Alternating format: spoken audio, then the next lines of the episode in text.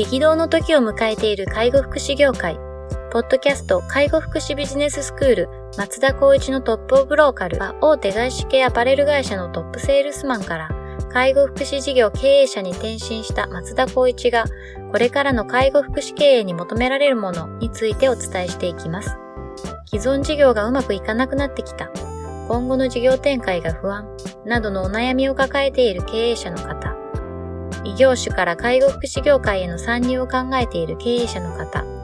これからどんどん事業を拡大していこうと考えている経営者の方など、介護福祉ビジネスの入門から応用まで様々なステージの方に楽しんでいただける番組です。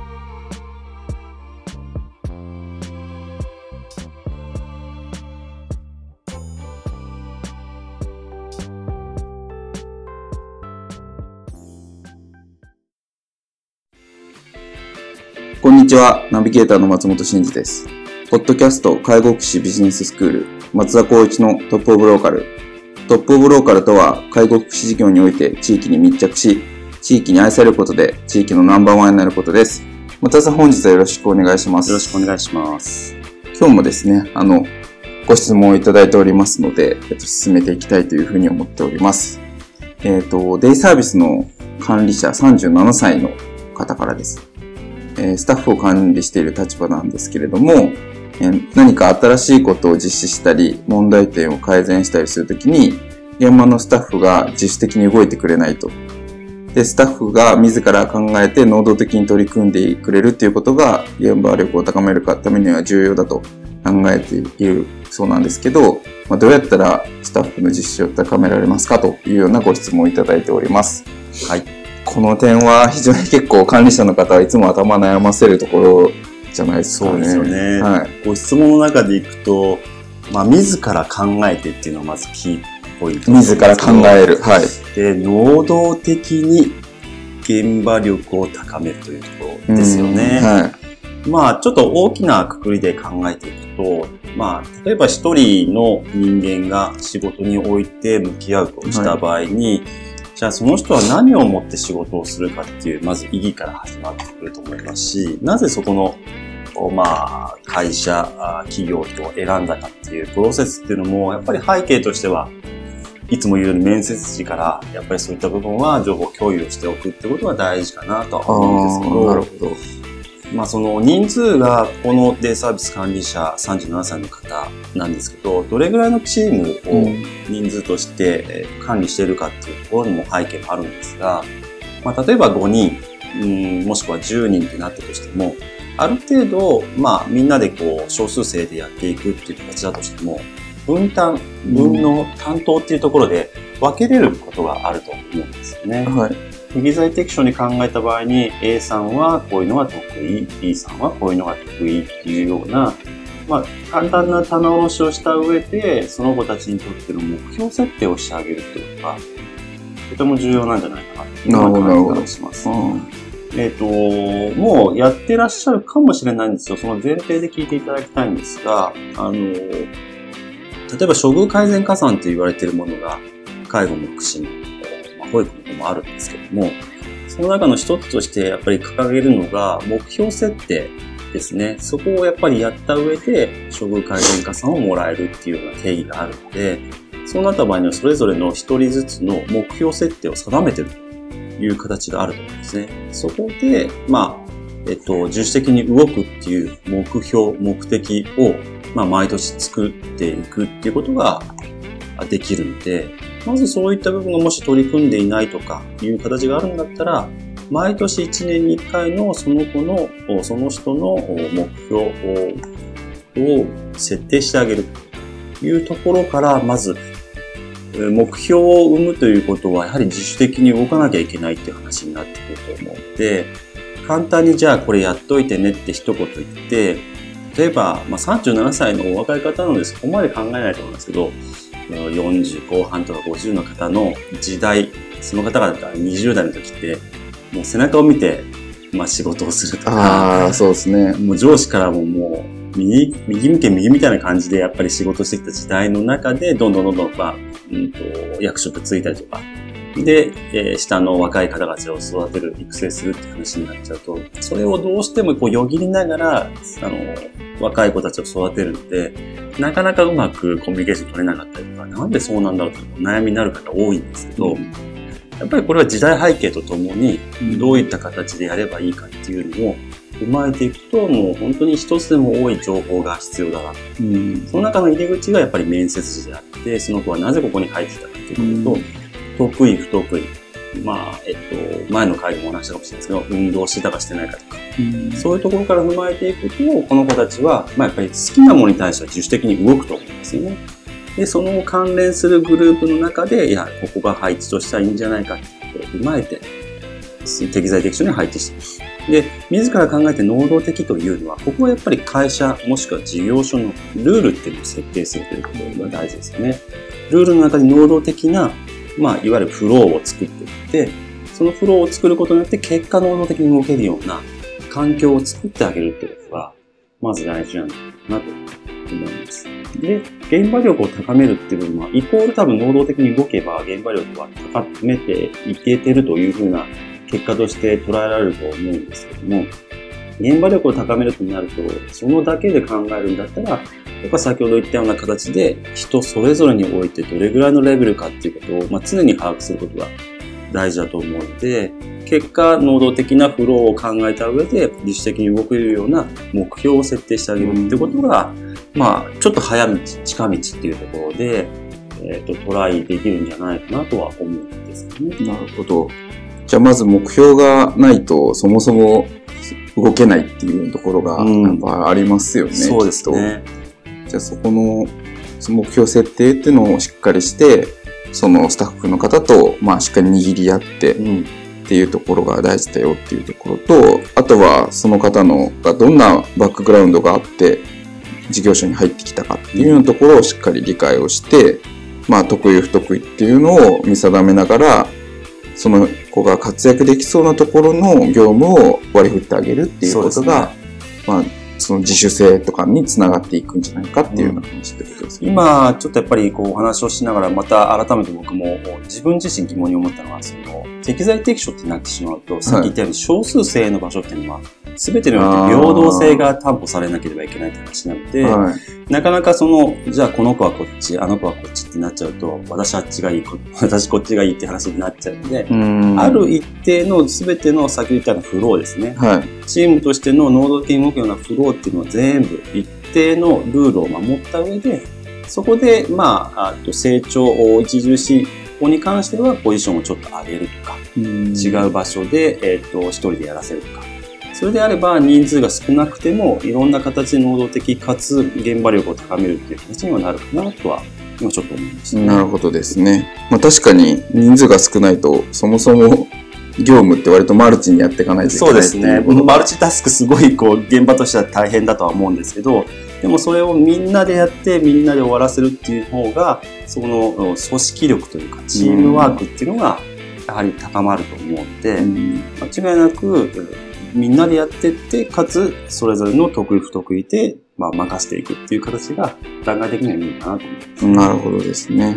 やっぱりこう少人数だとマルチタスクでっていうところがあるんだけど、まあその中でも得意な分野を任せることで、こう自発的にこう業務取り組んでいくっていうような仕組みをこう作っていくっていうところが大事になってくるってことですよね。ね。ちなみに松本さんは、例えば今までの経歴で考えた時に、どういうふうに直面したらどういうふうに対応されてました？ここはですね、僕はあの、マネジメント行ってた時は、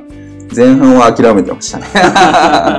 前半はもう完全に諦めてて、前半諦めるとはどういうことですか？えっと、マネージャーになりたての頃ですね。はいはい。マネージャーになりたての頃は、あの、正直諦めてた部分があって、うん。まあ、その、なんていうんですか、その当時すごい忙しかったので、うん。この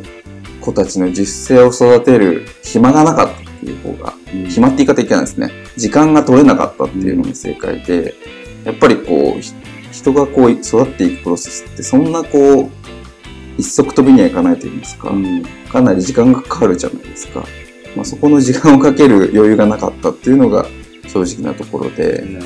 で、今はまあもうちょっと余裕が出てきたので、うんまあその、どうやったらこう、人って成長していくんだろうみたいなところを、ちょっと考えてたことがあるんですけど、えなんか、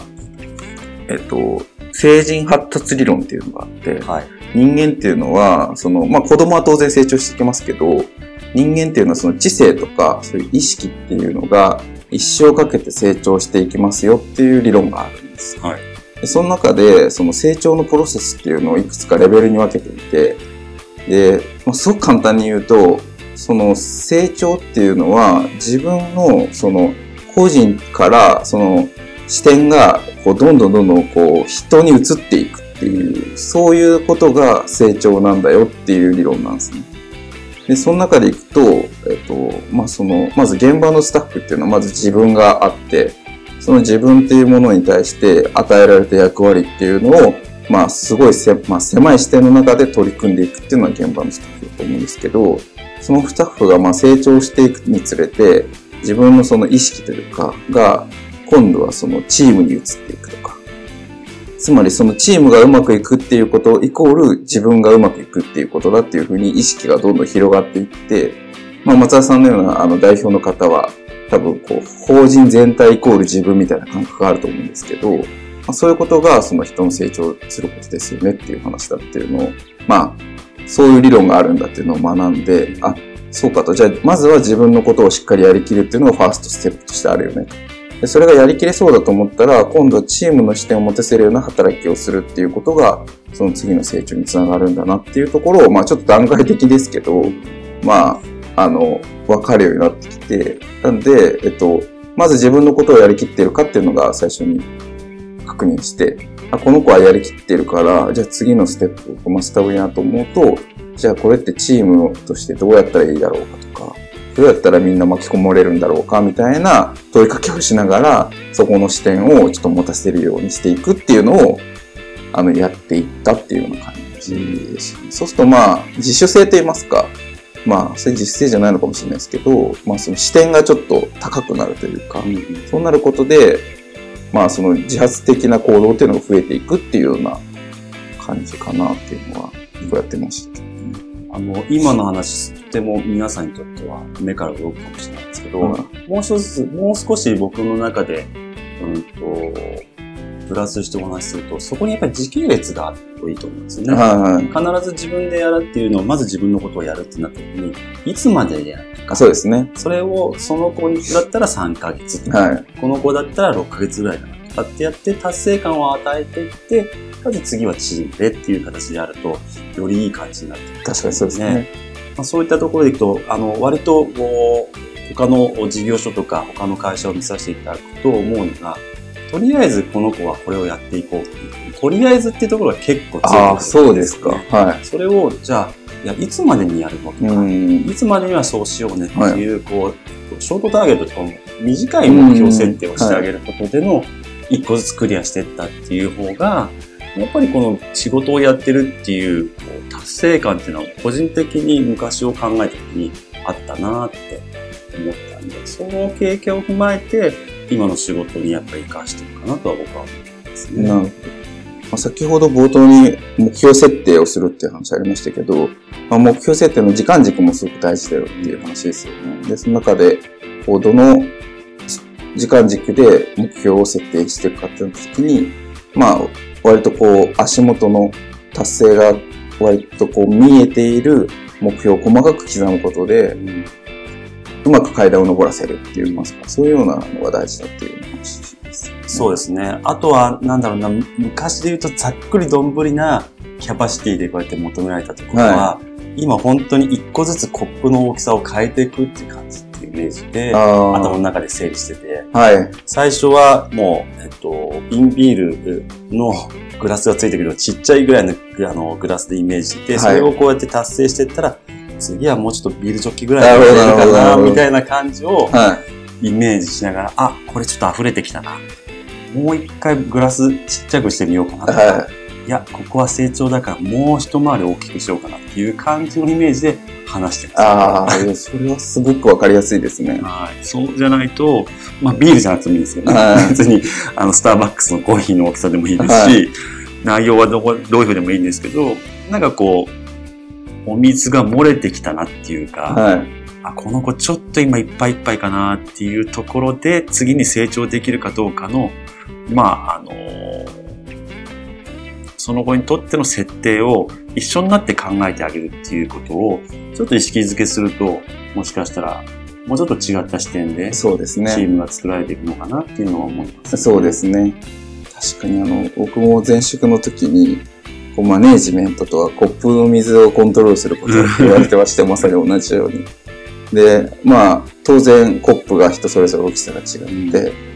まあ、溢れすぎてもいけないし、その水が少なすぎてもいけないと。ギリギリなみなみになるように 調整するのがマネージメントだっていうふうに言われてて、まあそんなもんかなってその当時は思ってたんですけど、難しいですけどねまあでもねすすごく難しいですね。だってそのコップの大きさすらみんな違うと思うし。そうなんですよ。そこはすごくマネージャーの力量が問われると言いますか、うんで僕の上司の場合はちょっとディスってる感じになっちゃいますけど、もう蛇口で壊れてんじゃんみたいな、コップダラダラこぼれてるけど何もコントロールしてくんねえみたいなそうですよね。感じだったんで、うんあそうやって言ってるんだったらやってくれって、その当時は思いましたけど、うんでもね、まあ本当にこう、よね。上司の方も部下の方もみんなメンテナンスは必要なんですよ。ああ、定期的な。うん。車と一緒で。はやっぱ法法令的な点検があって、それに対して一回見て、よ、だ問題ないねと。じゃあ安心して乗ってくださいねっていうのが、ぱ定期的にあるとないとは全然違うなってはありますね。い。ちなみにその定期的なメンメンテナンスっていうのはイコール、まあ面談だったりとそうですねか、簡単に言うと。そういうようなことだと思うんですけど、どれぐらいの頻度でうんと、大きな区切ると年に3回っていうふうに設けるっていう話をしていて、月でえっと言うと、えーっと、最初1月から12月って考えた場合に、はい。まあ1月初初旬、2月ぐらいかな、うん。が1回目。はい。で、あとはやっぱり、うちの場合は2回の賞与を設定させてもらあってる、ので、なるほど。まあ夏と冬と。冬と。はいじゃあ、そう、ショーのタイミングで、そうですね。と、まあちょっと面談をして、はいコップあれ溢れてないかとかっていうのをちょっとチューニングしていくっていそうです。ね。その1月2月で、じゃあ今年の目標これだよね。これで頑張っていこうね。わかりましたって言って、中間で今コップどうかなみたいな。うん。あ、まだ溢れてないね。もうちょっといけるんじゃないかみたいな。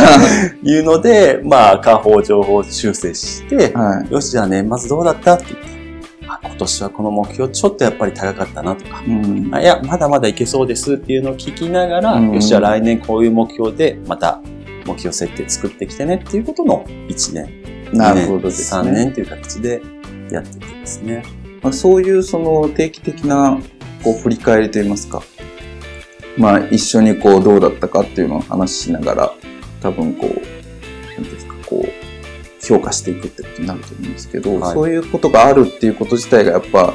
ちょっと従業員の方にとってもすごく大事な時間だったりとかはそうですしますよね。うん。そういうところで振り返ってみると、自分ができるようになったことっていうのも、多分認識、改めて認識うん。されると思いますし、なんかそういうタイミングできっと、こう、やれてる感というか、うん成長した感があると、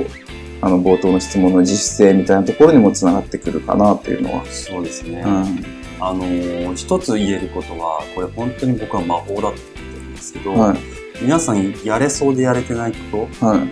一つはやっぱり褒めるですね。ああ、大事ですね。はい。こうやって言っちゃうとなんかこう、嘘言ってるみたいな感じに聞こえちゃうんですけど、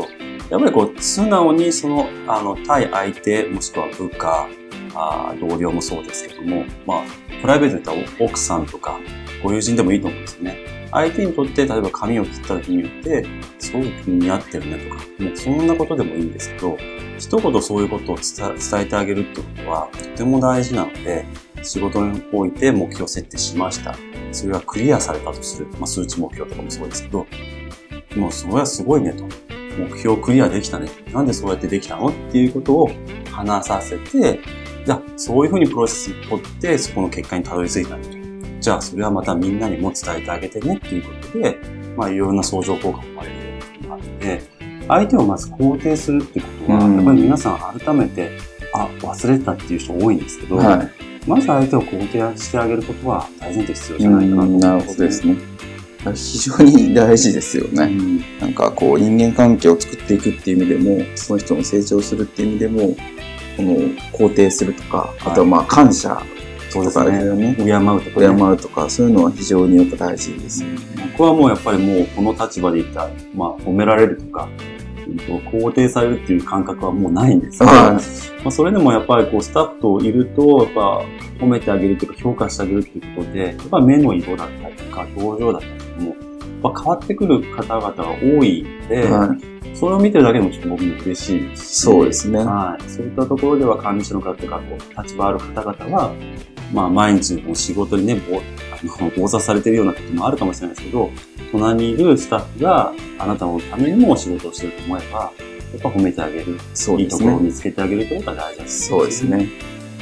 はい、わかりました。じゃあ、あの、まあ、実践というところになると、あれですね、まず目標設定が大事だよっていうところと、まあ、あとは日々のコミュニケーションの中から、まあ、こう、褒めたりとか、感謝したりとかっていうので、まあ、その、やる気だったりっていうのを引き出していくっていうのが、まあ、大事になってくるよねっていうところでしたね。はい。わかりました。じゃあ本日は以上とさせていただきます。ありがとうございました。ありがとうございました。ポッドキャスト介護福祉ビジネススクール松田光一のトップオブローカル。番組では介護福祉サービスに関するご質問を当番組の専用ウェブサイトより募集しております。番組 URL よりサイトへアクセスし質問のバナーから所定のフォームへ入力の上送信をお願いします。URL は http コロンスラッシュスラッシュ tol sense かっこセンスハイフン world かっこワールド .com かっこコムになります。皆様のご質問をお待ちしております。